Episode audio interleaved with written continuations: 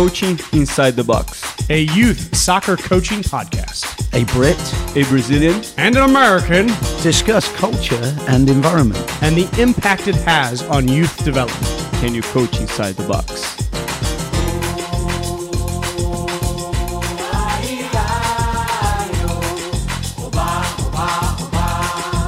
Welcome, welcome, welcome, welcome back to Coaching Inside the Box, episode 15, 16, 722. I don't know, but we're here and we're glad you're with us. Um, surprise, surprise, Philippe decided to join us again for 15 or 16 episodes in a row. Welcome back, Philippe. Thank you. Yeah, excited to be here one more time and let's get it going. And we're going to be talking goalkeeping today, which is interesting. Philippe chose to wear his German jersey, which I'm genuinely shocked that Philippe has a German jersey.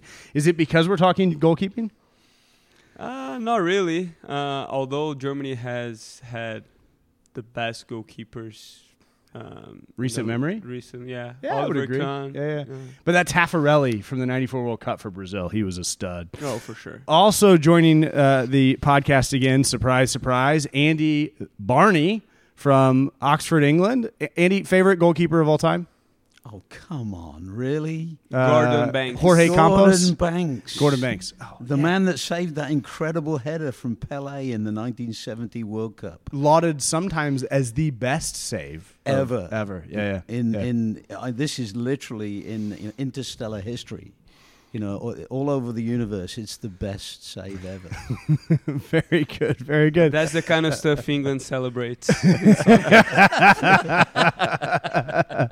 fantastic, fantastic. And those of you guys listening very close might notice there's actually another laughter on on this podcast this time. So it's not going to just be me, Philippe, and Andy giggling throughout the entire time. We've got somebody else joining us, and it would be it would make sense that this episode would be the episode that we would uh, that we would bring on a guest for the first time because we're talking about goalkeeping. And let's be honest, Philippe and Andy are absolutely awful, awful goalkeepers, and I, I'm okay, but I'm not I'm not great. Um, but this one hey, is. Hey, uh, I won the national indoor over 30 men's soccer championship, and in the semi final and the final, I played in goal. So that's interstellar in and of itself. Yes, yes. It you know, and Gordon Banks had nothing on me. that's a highly specific championship, by the way. Let me get the introduction out of the way. But Andy, remember, you're going to have to tell us the story of when the, the the one time you made like the regional team as a goalkeeper in jeans at tryouts. We'll come back to that in a moment. But before okay. we get there, let me introduce our guest today. It is Bo Williams, raised in Prairie Village, Kansas. Bo spent his early years in constant motion Athletics always seemed a natural fit, and soccer became his favorite sport. He played the majority of his youth with the club Kansas City Legends. His club was awarded second place in the United States Youth Soccer National Championship in 1996. He played his high school uh, soccer for Shawnee Mission East, where he was awarded all state honors. Bo attended UMKC on a soccer scholarship and started all four years for the Kangaroos. His junior year, year he led the team to the second round of the NCAA Division One men's soccer tournament before losing to St. Louis University two to one. That same year, he was awarded by his teammates and as team most valuable player and won MVP honors in the Summit Conference Championships. After flirting with professional soccer for a while, Bo turned his attention to another of his loves, the hospitality industry. Throughout his 20 years in the business, Bo has built a large clientele and owns two bars and restaurants with his wife, Keely Edgington. Julep, established in 2014 in historic Westport, Kansas City, and Canary, established in 2021 in Midtown, KC. Both has received numerous accolades, including Best Bar in KC, Julep, and Best New Restaurant in Kansas City, Canary. Bo has also had a few small stints as goalkeeper coach for the UMKC Kangaroos in the 2000s. He still loves the beautiful game and has hinted at the possibility of coaching again in the future. He sees a strong link between his playing career and his professional life. Technique, Fundamentals and self belief make not only great athletes, but great chefs, bartenders, and servers. When not taking in a game or residing over the bar or restaurant, you can probably find Bo hanging at home with his wife and two daughters. And this coming January marks one of Bo's greatest accomplishments 10 years married to his soulmate, Keely Edgington Williams. Well, Bo, you mentioned you failed to mention that you're a fantastic writer because that is one heck of a bio. Excuse me, did you say great athletes or athletes. I, I, are you commenting on the color of my hair now? Is, I didn't know this was going to be personal. Uh, I just I didn't think that you know if we invited you onto the podcast that I would look younger than anybody. oh, on the thanks. pod- Thank you so much. Yes, time has been uh, wonderful to me. I, I'm just lucky to have all my hair at this point, or most of it. I mean, let's not lie. And can I ask a question? Is out of all of these wonderful achievements that, that you know that you know, your lifetime you've, you've you've made happen, why didn't you mention the five national indoor soccer championships that the Kansas City Legends Club won mm. with you in goal? Well, I, you know, I, I literally threw this together this morning. There, there are a lot of accolades. Best written bio I've ever read. I literally just threw it together We, this we, morning. we did win a couple of national indoor championships as well. Five, Uh, five. so that that was pretty cool. But you know, for me, the the game really takes place uh, uh, on a, on an outdoor pitch, and especially for a goalkeeper, it, it challenges you in so many other ways. Really leading from the back in a different fashion than what you get in a smaller format game. Uh, it just seems to me to be you know the way the game is supposed to be played. I and, and obviously, Philippe, I'm not here to talk trash or anything like that. I think what you do is very you know uh, commendable and very difficult, and obviously uh, is a great way to make a living. Uh, but that said, I think you know if you had your druthers, would you rather be on an 11-11 or would you rather be on a small field? Uh, Philippe that- plays for the Comets. I so know. He's got to That's be why- that's I why know he he's got to be that. very yeah, careful. he's got to be very careful not to be derogatory about the uh, the small sided game. But Philippe wishes he'd have played for the KC Wiz circa I don't 1996 Philippe, too. No, I've I've heard I've heard. uh, you guys don't know this, but I actually listened to a couple of these. So uh, yeah, I have this weird thing where I like to be prepared. When Now we know who that second listener is. especially when Andy's involved. So uh, Philippe Philippe told you know has expressed that you know he wanted to play for the Brazilian national team, and I mean, maybe it's that maybe it was the futsal team. I don't know, but I'm I'm pretty sure since he was actually talking about that Brazilian side with Ronaldinho and etc. that he was talking about the the men's eleven sided national team. Well, obviously we had a whole episode against futsal, so that's definitely uh, out of the question. So that was a, that was never my dream growing up. Right. And I mean, you're right. Uh, obviously, there's no indoor soccer in Brazil, so I didn't even know that existed uh, until I got here. And honestly, it was pretty much um, after college because I took t- three years off after I graduated, and then the opportunity ga- came up, and you know now I fell in love with that game uh, completely. And I mean, right now I'm happy where I am, and you know, um, just enjoying uh, the experience. But definitely growing up. My dream was to be in the Brazilian national team, win the World Cups, you know, beat England like we always do, and stuff Yeah, like that. you know, I la vie. the the big the closest thing for me were the the Kansas City Comets when I was a kid. Yeah, you know, yeah, I mean, yeah. when we were playing in Kemper Arena and you know Gino Schiraldi and Kim Roentved and Alan Mayer in goal, and these guys were like you know legends in my mind of sorts and larger than life figures. But you know, eventually. It, some of that luster maybe wore off when you started to realize like they were club coaches and you started to get to know these guys and they were just people you know they're just people like you and me Yeah. and i don't know i, I never held like this there was never like i want to play for the comets necessarily but I, what i really wanted to see was you know america embraced soccer more wholly. And for me it seemed like the indoor stuff was really the big push to get that you know the mls off the ground and things like that.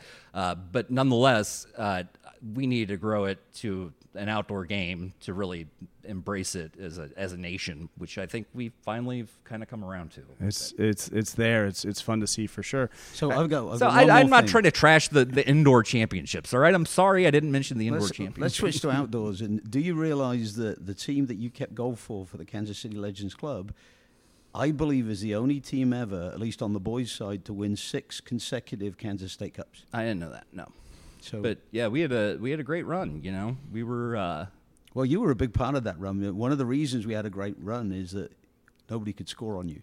Well, that helps for sure. You know, I mean, uh, but we had we, talked about it. We had a wonderful uh, front and back four that was in front of me uh, that made my life significantly easier. And you know, we really did play. You know, eleven guys forward, eleven guys back. I mean, we really played two way soccer, and that was a big part of uh, you know hearing Andy and you know. Uh, talking about getting stuck in or, you know, slugs from the other sideline screaming crunch all the time. Uh, you know, it was a big part of what we did. wasn't just the, the beautiful side of the game, but the dirty work too. And you know, there were 11 guys who were committed to doing it. Uh, it wasn't just me. Uh, but yeah, we were we were fortunate. We had a really good run there. Uh, great group group of guys and. Uh, that really liked playing with each other, and that's the crazy part is that the core of that team had been around. We've been playing together since we were like eight. You know, a lot So- of the guys that used to play for that team have said that one motivation for not conceded a goal was not having to get beaten up by you. Well- Well, that's a fantastic. That's a fantastic segue for me mm-hmm. to mention. Bo probably doesn't remember this, but him and I shared a soccer field a little bit, right? Right as I finished high school, I went and tried out for the Kansas City Brass, which was like the PDL team here in Kansas City. And Bo was, I think, finishing up his career at UMKC, but still playing with the Brass. And Bo, you were the first person that ever ever intimidated the crap out of me on a soccer field, and and uh, so thank you for that. I, uh, you're welcome. Yeah. I have that It- it- quality. It, I was guess. Ryan Barber too until I started chatting to him and realized that he's just a gentle giant, nice guy, right? But Bo was meaner than snot, or at least I thought so, as an 18 year old kid. Um, Bo, so you started playing Legends at eight. Yeah, I think Ish, so. yeah, and and at the time, were you de- were you destined to be a goalkeeper? Is that what you wanted to do, or or, or when did that that, that transition yeah, I- happen? You know, before I switched over to uh, to the Legends, I was playing with a Udinese team, which was uh, coached by a couple guys, uh, Italian guys actually, and one of them, Ramon, is uh, he uh, was kind of integral part of me making that switch a little bit. I think really what happens, the goalkeeper got hurt, I got thrown in there in, in a game, you know yeah. what I mean? And it's like, hey, you're tall, hop back there, and you know, I think I jumped up and caught a ball. Yeah. Like, and you know, this is we're like eight, and that's like a big deal. Like, you just jump up and catch the damn thing, right? and so everybody's like, "Oh, you're going to be great at this," you know, like, and there you go, you're off. And I'm just kind of like, uh, "Is anybody going to ask me if I want to do this?" you know. and so it took me a while to come around. You know, I really loved the activity of being involved in the game, and it's uh, definitely uh, an outsider looking in kind of aspect of being a goalkeeper a lot, which. Uh, which I got over. I mean, I think a big part of it is uh, the training side, being able to work with Ramon one on one, really working on some of uh, the technique and the basics of what it is to be a goalkeeper. Just simple stuff like once the ball starts dropping, that's when you go up to meet it, and simple things that you know that I took with me for the rest of my life. Uh, just uh, driving your knee up to protect yourself, but also to get you, you know, give you that few extra inches uh, to get that that high one. Uh, how to properly catch a ball with your fingertips, just simple stuff like that. Uh, and yeah, I mean, I I got. Well, and- and then on top of that, I was good at it. You know, like I had great hands. So you're like, oh, catch the ball. I get to use my hands. Like, oh, well, I'm actually really good with those. Uh, so okay, cool. And next thing you know, I'm a, I was a goalkeeper for life. for life. Well, we, we I think all of us probably have that moment when we moved from wherever we were previous to play for Legends, except the guys that started at like four or so. And and for me, I think I was six or seven, and I remember being in full on. I think I've told this to you before, Andy. I've been in full on tears when my dad said, "Hey, we're going to go try out for the Legends," and it was it was in 1990 when the the tran the age group changed. So my team went from being birth year, which is what it is now, to being basically grade year. And uh, so my team was breaking up. I played for Avellino, and um, I was like, "No, Dad, I'm not going to go try out for the Legends." And he was like, "Yeah, you are." And I was full on tears. They're awful. We beat them by ten goals every time. And my dad had must have at some point heard you, Andy, talk about the method to the madness and why why why they were doing all these skills. And so my dad bought in, and so that's why I moved. When your parents made the decision to move you to Legends, uh, certainly it had to cross their mind if you had an aptitude toward goalkeeping and wanted to be a goalkeeper. Why would we take this kid to a club that focuses entirely on deceptive dribbling and shooting? Yeah, I have no idea. You know, I mean, to be honest, I think it was literally like one of the few competitive clubs that had a tryout near us. Like, I, I don't know if my parents were looking at it too deeply, to be perfectly honest. Sure. But it was, I mean, if if it was just serendipitous, I mean, it's definitely what it was because, I mean, it put me on a path to, you know, become a really rock solid goalkeeper. And I think a big part of that is, you know all the fakes and moves and everything else that everybody was doing. I mean, Andy forced me to do that shit too. And and, and, and as a goalkeeper, you're sitting there hopping around the ball and you're wondering like, what in the hell am I doing out here? You know, and. Uh, but it, I, I, I have an inner competitiveness about myself for sure. So you know, if we were, if I was going to do it, I was going to do it fast. I was going to do it well. I was going to you know give it everything I had. And for me, a big part of you know what I found out really more later in my college years, I started to appreciate more just a big part of what it is that you do as a goalkeeper is being in position to make the save in the first place. If you aren't there, it's never going to happen. So that footwork and putting yourself in the proper position to make a save is huge and something I heard you guys talk about, you know, on on a previous podcast about ladder drills and things like, you know, uh, the hurdle stuff that you see a lot of times. American coaches love these little uh, Yeah. things that they bring out from other. Uh, uh, disciplines, I guess you'd say. But you know, those are things that uh, I I did work on a lot in college, uh, and I did find them to be fairly useful. But you know, what I'm trying to do in positioning myself and getting my body, my shoulders over my feet from moving laterally to make sure that I'm putting myself in a position where I'm moving forward and I'm in balance, and all those things, those ladder drills, endless amounts of stuff like that, did help. And I think probably more than like the the hurdle stuff. What I do like about the small ladders is that it really does it, it doesn't cause you to get your feet up real high. It's really about foot placement and doing it quickly. For me, it helps, and it's something that I do uh, with goalkeepers a lot because I think that they don't have the background that I had, and they don't have that you know. Uh, learning the game as though it were ballet, which is basically what we did, and then applying it to you know uh, the greater game of soccer. And it took us forever to really start winning. You know, I mean, we we go out there and beat up on some teams that weren't very good, and we, or we go out there and we do some really cool stuff on the ball. We wouldn't win a lot, to be honest. I mean, it really took us until we were like 12, 13 years old to really start to piece together like okay, we're we're here to well and andy's philosophy changed a lot eventually it became like hey we've got to start focusing on winning games because you know that's what you're going to be expected to do at some level down the road is really about playing as a team and winning but uh, i mean that's something that we didn't even touch until we were almost in high school you know it really was a different discipline altogether It worked out six state championships in a row. So Can- yeah can- absolutely Can I, can I go back to these ladder drills?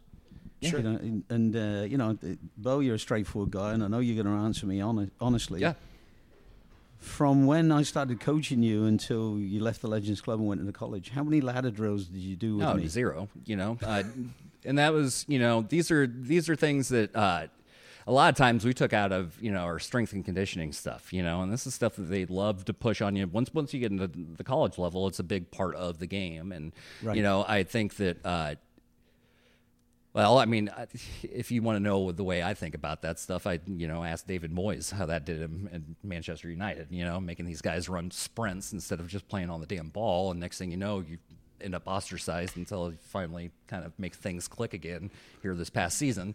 But I mean, you know, it, it ran him out of football for a long time. I mean, that's not you know that stuff is. Uh, you've got to expect these guys to be able to do some of this stuff on their own time. The time at, at practice shouldn't be wasted on sprinting. I mean, hell, I can go home and run the yard. You I think, know I think mean? my point is though that you know, and this is getting into a different topic than maybe Yeah. we wanted to cover, but uh, I don't believe ladder drills make the best goalkeepers. I Mm-hmm. believe that facing the bullets, you know, when you might have ten pairs of one on ones coming down your throat, you know, and possibility of saving ten balls all at once, you know, that's what made you the goalie you oh, were. for sure. You know, so you know it's you know ladder drills. You know, very manufactured, very static. Mm-hmm. Nothing's moving apart from you, and and that's it. Yeah. the ladder's static. Everything's static. You know, when you've got ten different pairs of one on ones coming down your throat with the ball, then everything's moving.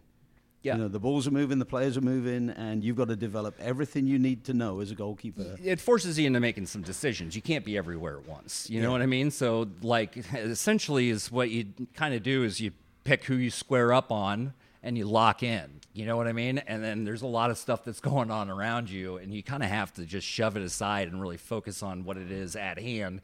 And I mean, it, it's really difficult. You're going to take some in the ear, you know, you're going to take one in the the groin. You're to take, you know, you're to take shots all over the place. These guys don't care if I'm looking at them. They don't care, you know, they're just to fire. Uh, so that's a big part of it is really being able to tunnel in and focus and not letting the noise kind of come at you to the point where it just gets overwhelming. I want to dig into that in a moment. But before we go there, I think it'd be really advantageous and helpful to the audience, all four of them, um, if if they'd listen to you, Bo, describe, yeah, if if they could listen to you describe Mm-hmm. your memory of what a typical training session looks like. We've talked about it on the pod before. We've gone in, in depth on one v ones. Here in a few pods, we're going to go in depth on two v twos and what they look like. But like. I know I talked about it, and I think Andy and Philippe, we talked about it mostly from a perspective of coaching our field players. From a Yeah. goalkeeping perspective, what what did those sessions look and feel like? What do they smell like? What do they taste like? Well, the the one on one sessions were the worst. I mean, you came in knowing that it was going to be the longest practice of the week. Uh, I, I know a lot of the guys didn't really look forward to it, but I had, you know, I wasn't shedding a tear for them because my life was endlessly worse than theirs was going to be. We didn't have two goalkeepers. So a lot of times it was like a half court style situation where everybody is shooting on me. And that's kind of nuts. And especially on, you know, these small fields that we would use at like All American uh, that were, you know, tiny boxes. And it was literally like, carpet rolled out on some pavement and then some paint thrown on top and it's just like get out there and some And the paint was hard. yeah no they, they The did it over hard. over again to where it was like yeah i mean i i had floating bone chips in my elbows and knees like all through college. I mean it was literally just from playing on crap fields hitting my elbows like i mean there were just constant my right elbow had constant swelling and just bone chips just floating in there. You could feel them and that's just i thought it was normal you the know? good I- news is that's all changed today, and you know the fields we have in our facilities are lovely and soft. and- Yeah, I, I just walk them, and I'm just Yeah. incredibly jealous of these kids who probably have skin on their legs, and you know, The environment's floating. the same. Yeah, the yeah, walls are the same. In Yeah, fact, absolutely. one of the walls in the field is the same field,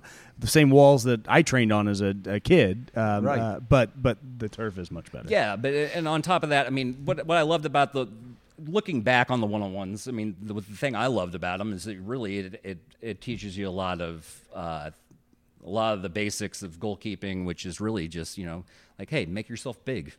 Hey, be really brave. Yeah, you yeah, know, yeah. don't go, don't commit until he kind of shows his hand. You know, little things like that, standing guys up, and you know, using your feet a little bit, almost like tackling them. One-on-one situations. I'm, you know, we were talking about German goalkeepers and Manuel Neuer's. You know, amazing. We use both feet. You know, playing with. Uh, you know, playing the ball, but on top of that, his ability to save with his feet is incredible too, uh, and that's his footwork in general is amazing, and that's a big part of what it is that you learn when you're on the ball uh, as a legend is that you're going to move your feet, and it's going to you're going to do it around a bunch of other people too. Like we're in this tiny little spot, and you're sitting there trying to pick out a good spot to just pull your Maradona turn off without ramming into somebody else. You know what I mean? So it's it's just it's not just like in a wide open space where you're just like, oh, I'm going to sit here, touch, hop, and go. It's instead you have to figure out how you're going to do it between two guys that are trying to do the exact same move as you are, and trying to kind of navigate this uh, this small space that kept getting smaller as we kept getting bigger.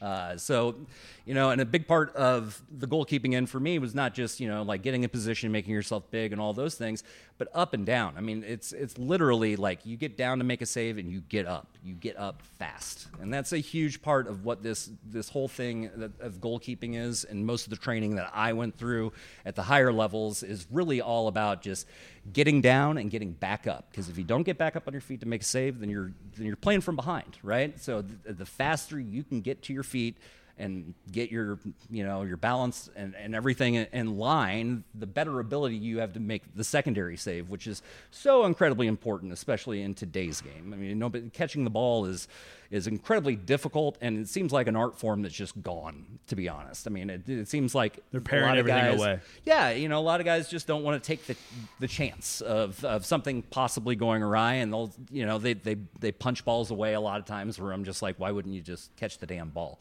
Hey, that's me sitting on you know the couch watching this stuff. These guys are blasting them 60, 70 miles an hour, and this ball's moving all over the place, and you know, hundreds of thousands of people are staring at you as you're doing it yeah, real easy for me to sit there and say, "Hey, catch the ball, buddy."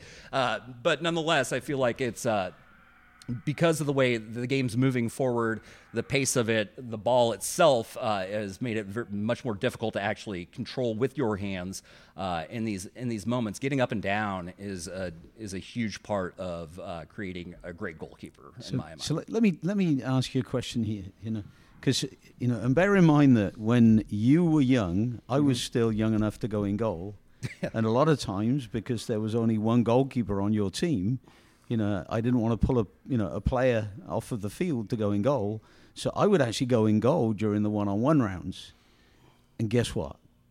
I really really loved it because you know having played a year in goal when I was a kid and sitting there in the freezing English winters watching my uh, outfield players having fun while I froze my butt off was not fun. Yeah. But when I played in goal in one on ones, aside from the occasional time when you'd get hit and you'd get mm. hurt for a few seconds, it was an absolute blast getting shelled and, and diving left and right and you know just all the time being engaged because a four minute round seemed to take 10 seconds. Because I- of the speed.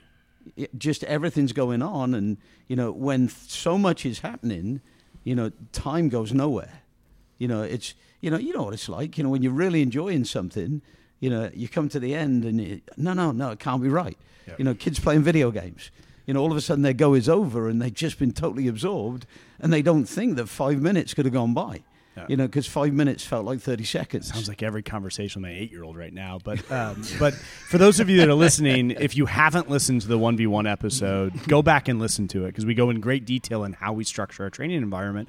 But ninety percent of the sessions that we run are one v ones or two v twos, where there's simultaneous games going, five games going. So so so five balls, ten players going, or 10 games going where there's 10 balls or 20 players going in 1v1 simultaneously and there's a goal on either end and a goalkeeper on either end and the goalkeeper's responsibility is to stop them all. And so the the, the numbers of real like real life game like situations and stops is is is genuinely off the charts. And as i listened to you describe your memory of it and that was kind of fun exercise for me because i grew up in the same 1v1 2v2 environment mm-hmm. But I've spent the last 15 years coaching it as well. So I see it not through a totally the through the same lens that I that I would have seen it that I'd see it through if my only memory of doing it was actually playing in it. And so it was fun listening to you describe it. But just listening to some of the the things that you said I wrote down four words. Attitude. It seemed to always work on your attitude mm-hmm.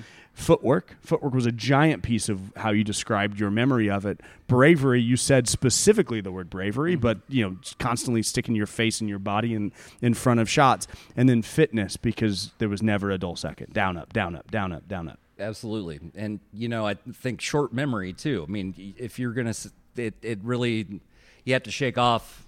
You know, you're gonna you're gonna give up a soft goal in there. it's I got- I it's got a great in- memory here. Inevitable. I, got, I can remember clear as a bell We we got. I mean, I I I had a temper, and So- it was so Bo- hard for me to let things go. But Bo, it was. Bo, let me. Yeah. Let me All right. Let me describe two situations involving Bo as a young man. All right. The first is you're 10 years old. We're playing on, you know, uh, All American indoor sports. I remember it like it's yesterday. The East Field, and you know somebody scored on you, and I'm in the bench area, and you turn to the post, and you start headbutting the post. This is a metal post. you know, and, I- and I- Please I'm- tell me Bo was wearing one of those soft shell No, helmets that they no, wore in the 80s. no, no, no, it's no. not the- Peter the- checking it. The post. Alan it was- Mayering it there. Yeah. It, it was an unlucky day for the post. Yeah. Bo, Bo, Bo was using his forehead. Yeah, I've, I've been making terrible decisions for a really long time. That's what Andy's trying to say. I s- I Bo stood literally invented COVID fog. and I stood there and you know, and I watched Oh, him do this, uh, you know, two or three times, thinking completely wrong that he'd stop. and after about the fourth headbutt, I realised this was going to continue until I stopped him doing this. You know, it's a kid, ten-year-old kid. You know, and so I, I sprinted out through the door of the bench and over to him, and he's still headbutting the post. You know, and, so I grab him and literally carry him, you know, kicking and screaming, back to the box. You know, he's got this big red welt on his forehead, you know, from headbutting the post because he wasn't taking it easy on the post or himself. For letting the goal in. Yeah, And- I mean, uh, it's no soft goals. You know, I mean, No it's, soft it's- that's, that's rule number one. And he's lived no by that mantra his whole life. And then And you're gonna get in those one-on-one sessions. You're you're bound to give up a soft goal. I mean, it's just something you're just gonna like. You're gonna be moving on to the next thing too quickly or whatever else, and it's it's very. Uh, it, it challenged me to push it aside and move on to the next thing, and that's the that's the one thing I think You, that you didn't do very well. no, well, thank you.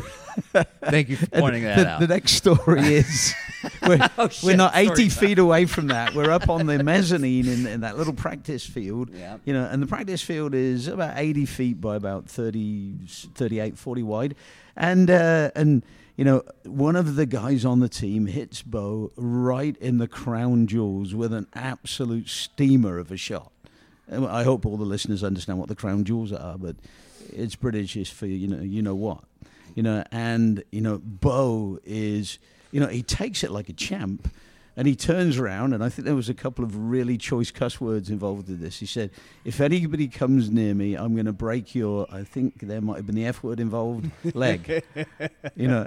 And nobody went near Bo for the rest of the practice session because he was out on a headhunt. so you were intimidated by him. Now. I understand why. Yeah, yeah, yeah. what, were, what were the odds? I was probably playing left left mid, didn't track back enough on a backdoor pass. Oh, man. ends up in the back of the net. Poor Kyle thought Bo Lyons was hurt for eat me, my left midfielder for years. He loved getting forward, just couldn't get back. And he heard about it all the time. He's like, "I'm trying." I'm like, I, I thought if I screamed harder, he could run faster. I mean, I was obviously very wrong, but nonetheless, yeah, I didn't like taking no for an answer. We'll just say that. Some things never change, I guess. good old days. So, um, okay, so uh, I want to bring Philippe into this conversation just for some context and some perspective. I haven't prepped you for this question. Obviously, we've talked about it before. If you haven't listened to the podcast before, there's a great episode on Brazil where we really dig into like Brazilian culture, youth development, and Philippe talks quite a bit about how he grew up playing, learning to play the game. But Philippe, you didn't start playing organized soccer until you were 14 or 15, right? First pair of cleats you put on, you were 15, Correct. and, and it was for the academy at Fluminense, right? No, it was a tryout for Flamengo. I didn't start actually playing organized until I was 18. 18. Okay, so he didn't play organized soccer until 18, and now he's a pro. Um, uh, but anyways, Philippe, uh, when you started like playing organized soccer, and there were there were keepers around that were getting properly trained, what did that training look like? Uh, it's funny that you asked that because uh, I actually wanted to to mention a, a couple of things. So I always played, you know, up top on the wing, mostly striker. Um, so all the finishing drills, I was part of it because I was on the other end of it. And just looking at the one v ones here, never seen anything like it for a goalkeeper. Um, in fact, when I coach kids and I have goalkeepers coming for tryouts and stuff, and I show them to them, that's my selling point. Said, how many shots are you did you have you know in the last 10 minutes and they were like oh i don't know i said well i mean just count the number of goals they score, just an amount of goals you probably don't get as many shots in a whole outdoor practice with you know your team. So uh, does that make sense to you? Like how many more shots you save how many more repetitions and how this setting even though it seems not like it's not specific it's absolutely amazing uh, for for you uh, from a development perspective. And yeah, I mean, all the finishing drills that I've done in my life, you know, the keepers, you know, sometimes are even alternating, and you know, they're not getting as many shots. And yes, bigger goal and sometimes more specific, but doesn't get as nearly as many repetitions in the clutch. You know, balls flying through. And as Andy said, you know, as a coach, uh, pretty often you jump in and go on these one v ones just to, you know, to make make it even and not to put a kid um, that is a field player in goal. And I'm I'm I'm telling you, like my U13 boys, I, I'm scared, you know, because I'm not a goalkeeper and these kids are smashing the ball, and I'm like. You know, if I'm paying attention to one game there and trying to coach, then there's this ball coming flying, and I'm like, I just dodge it because I, I mean, I'm a coach. I, I'm, I'm past It's too The- pretty of a face. too pretty of a you face. know, I don't want to show up to training the next day with a concussion and, and all that, but you know, uh, just imagining what you know a f- real goalkeeper on those trainings have to go through. I mean, it, it's unbelievable, and the bravery, you know, the, on the fields that we have here, four v four, at max they're 72 feet by 36. These balls come flying and from real close range, you know, and they're they're putting their face, their body, you know, throwing themselves at it. I mean, it's just from as words that he said, uh, attitude, bravery. I mean, it nothing makes it more um, demanding of these characteristics as an indoor facility and a 1v1 round like that because in the outdoor you know if it's from a close range you're usually just going to get somebody placing the ball and from further range you know it, you're not that much at risk from getting hit from a ball as fast as you get here so i think that um, helps the goalkeeper in being crazy and let's be honest goalkeepers are crazy Yeah. well, you have to be. It helps. It helps. It, It, helps. it does. it does. one of the It things is- that you're going to be like, stand there and let this guy kick the ball as hard as you can at you, and you're just like, okay, That sounds uh, fun. You have something wrong with you. Yeah. Yeah. One, one of the things that people, um, you know, who haven't experienced the goalkeeping art don't understand is there are three big saves that goalkeepers, great goalkeepers, have to make. And one of those saves is a diving save. You know, one of those saves is the reaction save, and the other one is the one on one. And in our type of practice, where there are 10 balls perhaps going at once, you're constantly making those three huge saves that define the great goalkeepers.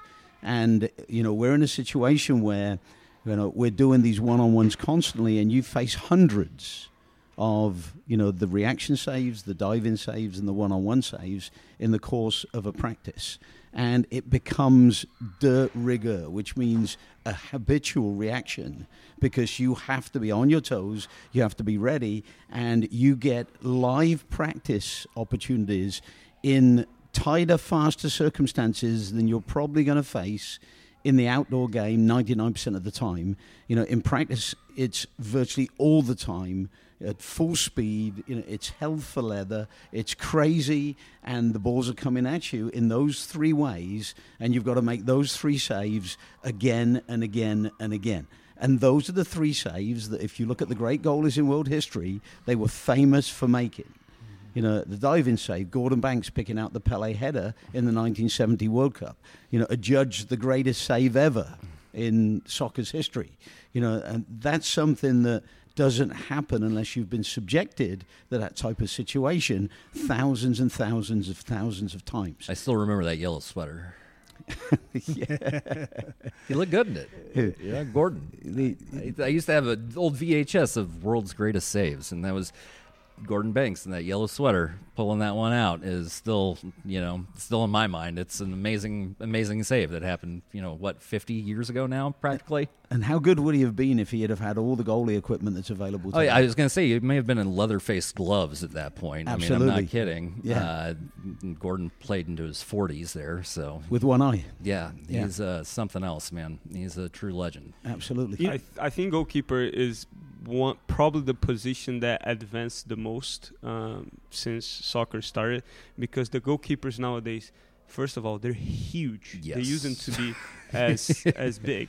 Yeah. Secondly, with all the you know science behind it, making them more physical, more athletic. You know, nowadays you see a PK, man, it's hard. Like back in the days, you you I, I, people in Brazil you say a good PK always goes in. Nowadays, I'm not so sure. You go against Manuel Neuer. I mean, you gotta put that ball right by the post and with some decent pace.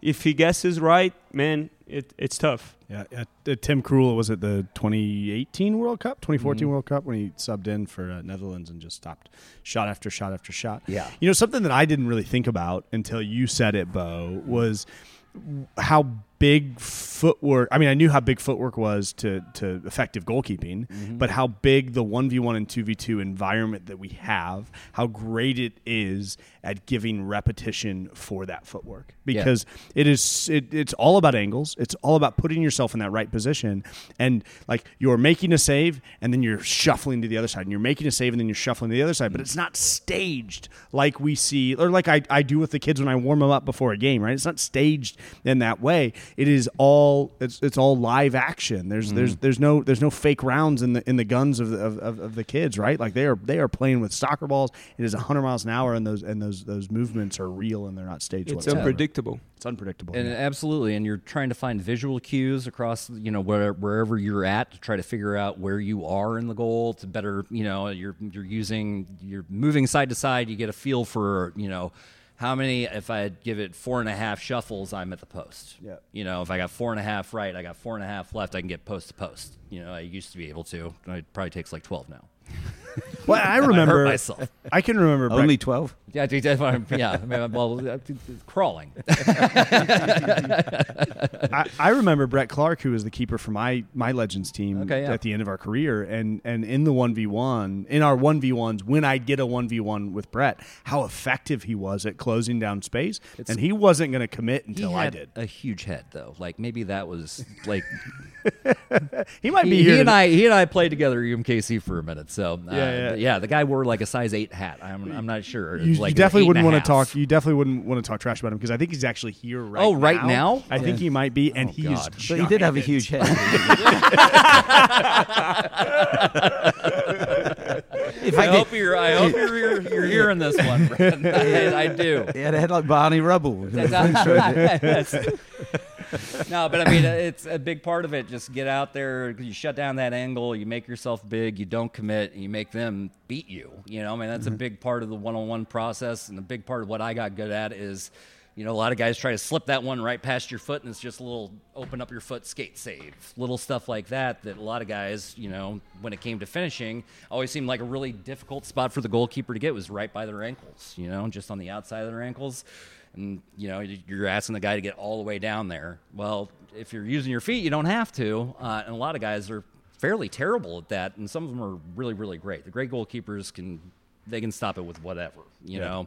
And it really kind of comes down to you know that whole idea of whatever it takes, because that's what you're going to be put in a position of in these one-on-ones. Is you're just going to fling yourself at some, some stuff sometimes, and that's what it's going to take. There's, there's there's two parts to to what we're talking about. There's the the environmental part, which we spent virtually the whole time on, you know, as as well as there's the technical part, and this is very much the same way that we train field players. And you know we do have a fantastic goalkeeper coach, you know, associated with our club, uh, you know, a gentleman by the name of um, of um, uh, Brad Ireland. Brad Ireland. And You are getting old. What's your name? Here you are giving Bo a he hard had a time brother, about his right? gray Come on. hair. I, I, I know Brad as well. It's been a long time, but yeah. Yeah, and uh, and so and Brad handles you know teaching you know all of the various skills of goalkeeping. You It's know, the technique work. the technique work. You know, just like we teach a drag merit on a turn, and we do the technique technique work. You can't be a great keeper without the technique work. Yeah, absolutely. But there's a point where the technique work has to you know gradually move over to, over into you know the heat of the battle. yeah. Yeah. And you got to put the technique with the pressure. Well, I think that's that's a huge part of it, and something that I was probably going to mention was the fact that you know these one-on-one moments it's really going to accelerate everything and if you're doing things in an improper fashion you might just be solidifying some really bad habits if it's Kind of like my senior moments. Yeah, you know, uh, yeah, something yeah, like okay. you're, you're just old. It happens, uh, you know. Uh, but but really, I mean, it's it's a, a, a big part of uh, of that aspect is. Well, see, what was I talking about? Do you guys want to play the categories game? No, no, no, no categories. I've taken a few hits to the head, so I got an excuse at least. Uh, but yeah, I mean, I, I think that uh, a big part of it is, you know, in those moments, you need to be reinforcing proper technique, not reinforcing bad habits. And, you know, when you, especially when things get heated and really accelerate, it's really, really easy to make those mistakes. And you know, that's something that I preach a lot actually at work is giving yourself less opportunities to make mistakes.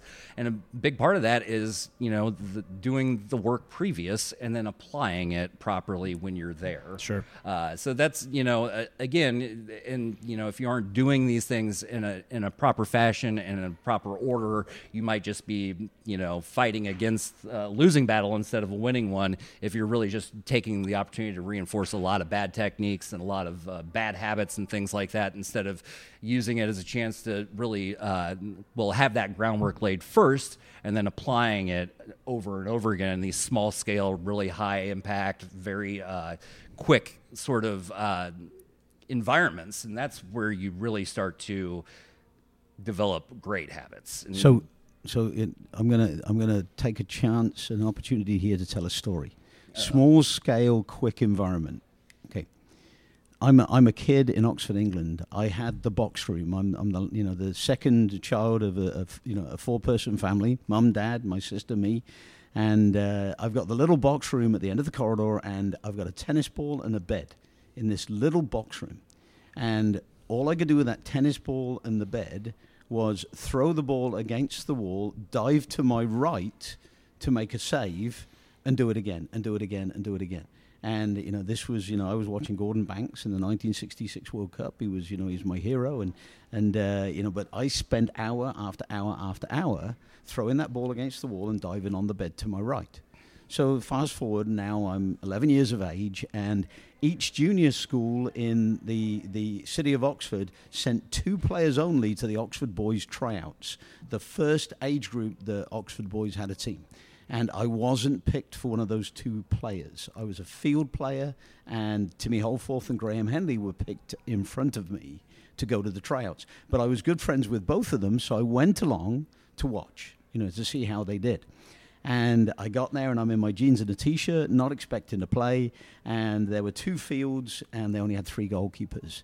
And the guy that was running the tryout came over to me and said, uh, We need another goalkeeper. Are you willing to go in goal? And I said, Absolutely. You know, I was always willing to play. Didn't matter where, you know, give me a chance. And, and so uh, I'd been doing this thing in my bedroom for years. I'd been playing one on ones at the back of my house, the rec, literally, the recreation ground ended at the end of my garden and my garden began so i literally spent hour after hour on the rec playing one-on-ones with my friends you know and one person had to go in goal while the other person was shooting you know and, and so there was tons of time spent in goal and i was really good at diving to my right and during that tryout every single shot came to my right and so you know i spent a couple of hours out there throwing myself to my right hand side and tipping the ball around the post at the end of the tryout they they took my name and my address, and a couple of weeks later, I got a letter in the mail saying that I'd been selected as the number one goalkeeper for the Oxford area, you know, and I'd never played in goal in my life before.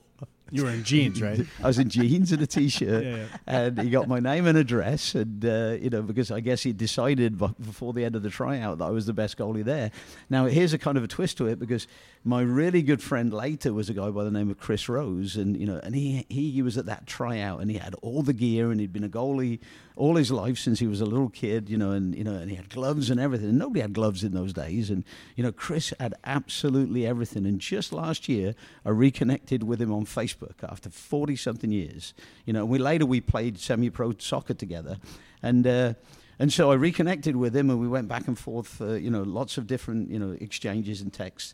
And, and on about the 10th message, he said, uh, I got something I want to say thank you for. I said, What's that, Chris? He said, Thank you for not reminding me how you beat me out at goalkeeper of the under, under 11 Oxford boys team. You know, you In know, jeans. yeah, jeans. I said, Chris, it was coming. I think Philippe said it best when the, the art of goalkeeping has really improved a lot since those days. Uh, clearly, But, but the point is, you know, it's a good story, but it was the environment in my house Mm-hmm. that allowed me to develop the diving skills to one side that got me picked as a goalie. In I that feel like. I've heard another another excerpt that finishes out the story where then you went and played and there were shots to your left and they realized you couldn't go that. Oh yeah, I didn't get picked again.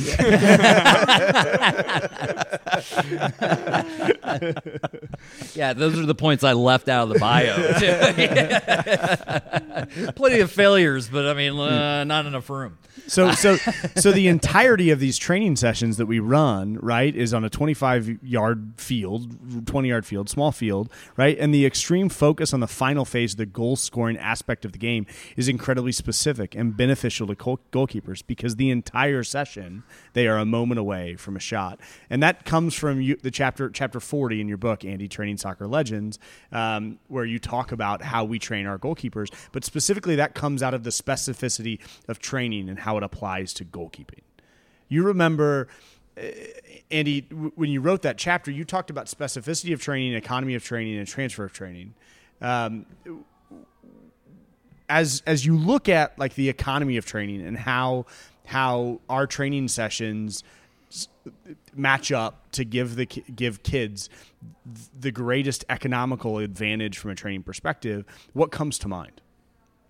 Well, you know, as a goalkeeper, economy of training has got to be centered around the hardest saves. So you know you have to pick out once again, the, you know, the reaction save, the diving save, the one-on-one save, and if you're going to have the greatest economy of training, knowing that the goalkeeper is going to be great if he can make or she can make those three unbelievably difficult saves, then those are the saves that you work upon because uh, if you work on those saves, you get the other saves. If you're working on the most difficult stuff, you know, and this is economy of training as And well as transfer- of training training, thrown in together. If you work on the difficult skills first, then you actually get within the difficult skills the easy skills. And this is kind of counterintuitive because most coaches think that they have to start with A, B, C, D, E, F, G, and you start with you know the letter A, and you work to B and to C, and it's very en- elementary. It's very simplistic. Well, that's not the case anymore. We don't have crowds and crowds of kids chanting the alphabet.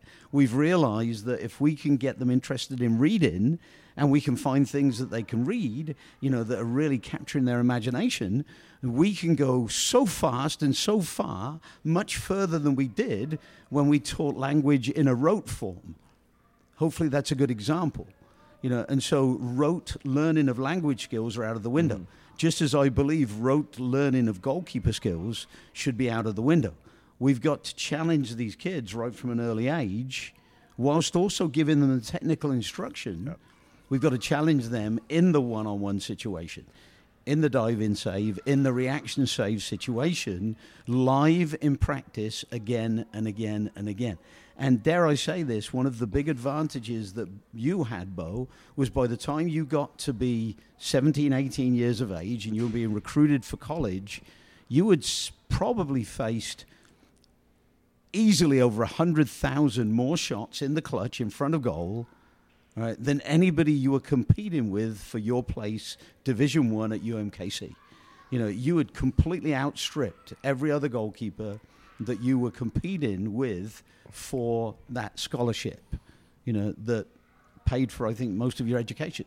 You know, and, and so, you know, it gave you this incredible leg up because you dealt with really difficult saves as though it was like, you know, getting up and going to the bathroom. It Yeah, was I mean, easy. I think you know by the time I got to like college, it really that stuff I wasn't worried about. It was really about like refining my game a little more and making sure that keeping my focus throughout 90 minutes can be really difficult when you're just not involved in the game or something like that and being able to rise to the moment these little things that are very game applicable but you know i wasn't worried about The a problem lot with of the- your the focus big was the beer that you had the night before. Probably it didn't help for sure, but you know, I th- well, I I got lucky too. You know, I mean, Rick Benben's a goalkeeper, and you know, he was a coach, head coach Right. over at UMKC, and you know, the worst days there were when uh, the goalkeeper coach didn't show up, and Rick took us, and he just beat the crap out of us. I mean, it was he was. I I still remember to this day. He'd sit there and hit these just volleys out of his hands at the top of the box, and he would just paint the corners. I'm like, what the? In these in his tennis shoes, and he's got to be like you know 60 at the time. I'm just sitting there looking over like Rick, like I. uh, me right now, like if I drop kick the ball, I'd probably pull my quad. and this guy's just out there just roping it, you know. And I'm like, oh my god. I mean, we were. I'd look over at you know Clint, my backup goalkeeper, and he's just like, yeah, this is gonna be today. And I'm just like, oh shit, like praying for you know whoever the Wizards or you know Sporting KC's. kick you off the field. Yeah, so like their backup goalkeeper was a lot of times our, our goalkeeper coach or Yeah, whatever. yeah. So I'm like praying that Chris Snitko comes out of nowhere. Bo Oshoniyi. Oshoniyi, Yeah, Yeah, yeah, yeah. those were the guys that, that were um, they were great guys, you know. And I learned a ton from those guys. But I mean, behind that there was there was Rick, and he was a you know goalkeeper first and a coach second for sure. And I you know I think that that's one of the things I loved working with playing for Rick was that he loved playing really attacking style soccer too. You know, we played flat in the back four. We didn't drop Back when nobody played flat in the back. No, I Yeah. mean it it literally was like more a four-two-four than really like a four-four-two, where our wingers were pushed up so high that you were literally, you know, playing against their defensive outwingers or their defensive backs essentially, and pushing our strikers as far up the field as possible. And the two guys in the middle, I mean, one of those guys had more defensive responsibility than the other, typically. But yeah, I mean, it was like yeah, we were we were there to push forward.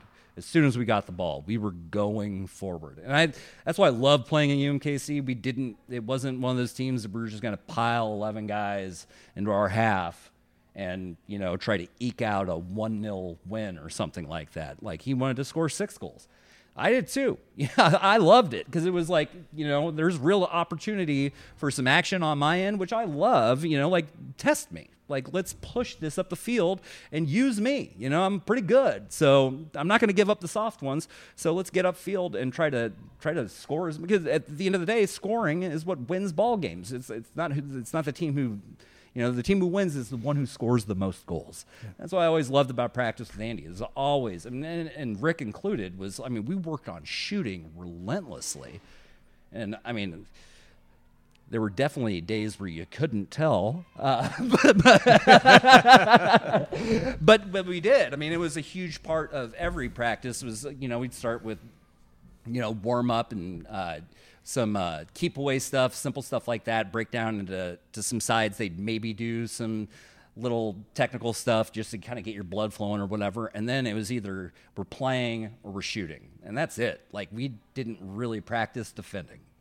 We didn't. You just listened to me or you got yelled at. That was our defensive practice was you go where I tell you or you know you get yelled at about it and somebody else will get up your rear end too.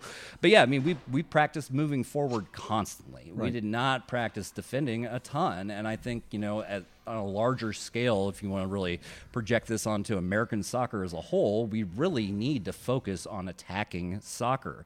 Number one, it's a lot more fun to watch. Right. I mean, I think that gets lost in a lot of this stuff. Is that like I like watching attacking style soccer, don't you? I mean, it's a lot more intriguing to watch. Uh, it would probably bring a lot more people into the fold behind soccer who think, you know, just because a touchdown counts for six points instead of one, that somehow football is an amazing high scoring game and soccer isn't. That's not the case, you know. Um, so for me, I think that you know that attacking style and moving forward is going to encourage different styles of development down uh, through the youth ranks. But on top of it, make it just a much more appealing game for the larger uh, people to to enjoy. And I think we've lost. I mean, obviously, with the last go around of the World Cup is a huge example of the plan just falling apart at the seams. Is that we we you know we essentially. Uh, you know, uh, broke our nose to spite our face, essentially, by sitting there and thinking about results first instead of about building the foundation to build something truly great. And what instead we end up talking about a lot in American soccer is the tactic side. Somehow the coach can figure this out. I, I, I don't understand if you don't have the talent to do it, you're just not going to win very often. So let's, let's know? go back to the, the goalkeeping talent. Let's go back to the soft goal topic. Yes. Okay. And, uh, you know, and I don't remember you giving up hardly any soft goals, you know, after a few years of facing the bullets with with the, the Legends Club. Mm-hmm. You know, and so, you know, how much does our philosophy influence a keeper to you know not give up the soft goals. But before we go into that, I want to tell a little bit of a story about soft goals because uh, I was taking my A license uh, and I was with. Uh, the old national team coach, his name was Lothar Osiander. See, I do remember some names. And, uh, and Lothar um, decided to stop the, the training session. And uh, Was this the same guy with the piss in the wetsuit? no, Okay. no, no, no, no, no. He's not Hungarian. Another it. story. I knew it was a different story. I was hopeful it was the same coach because he's going to become my favorite. well, now who's the one that's forgetful? Um, so Lothar uh, told us this uh, this story about himself when he was coaching the national team, and David Vanole was the goalkeeper. And uh, David Vanole, you know, went out to try and block a shot and left a gap between his legs, and the, the opposing team scored. And Vanole turned to Lothar and said, "Coach, coach, I know I should have kept my legs closed." And Lothar said, "No, David, your mother should have." Talk about tough coaching. yeah, tough Love love. it. I love it. That's brilliant. Make sure you snip this out and we'll put it on the club Facebook. Oh man, still one of my favorite memories ever. Is we were we were uh, we were playing in uh, the regional tournament, and this is my U16 year, and we're about to go. Well, th- we didn't know this at the time, but we were going to win the thing, and we were going to go to the national championships. And of course, you know Andy's there, but Gags, Gareth Pritchard's our coach at the time, and uh, but you know you can't keep Andy away. He shows up to practices. He shows up to games. You know, you're just like, I thought you weren't our coach anymore. Like, what's, who's this crazy, creepy old guy running around? Uh, but man, he- short shorts I, back I don't know too. if he's Woo. ever shown you that, that he is. Andy is extremely talented when it comes to folding a towel. he pulled this prank on us. No, I, I don't think we should go there. Oh, you don't think? yeah, you should check out Andy's origami tricks sometime. He's very, very astute. I, I had no idea you could do that with a towel. I'm eager You to hear this you guys- story. I can't do it any longer, bro. You I've can't, you can't do that one. I- that I've was, forgotten how to do it. Oh my god, he had all of us rolling. That was pretty good. I think that was actually the same weekend that somebody got Ben York to do the impossible sit-up. Uh, he ended up falling for that one, which is you know terrible stuff. But yeah, tricks with towels. It was a big part of my youth growing up. Apparently, around Andy, unfortunately. paid off all four years in college. I know. Yeah, well, I, I didn't realize that we could censor the stories. So if we could turn back time a little bit about that banging my head into a post, that'd be great. I didn't realize that we could just shut it off. Good to know next time.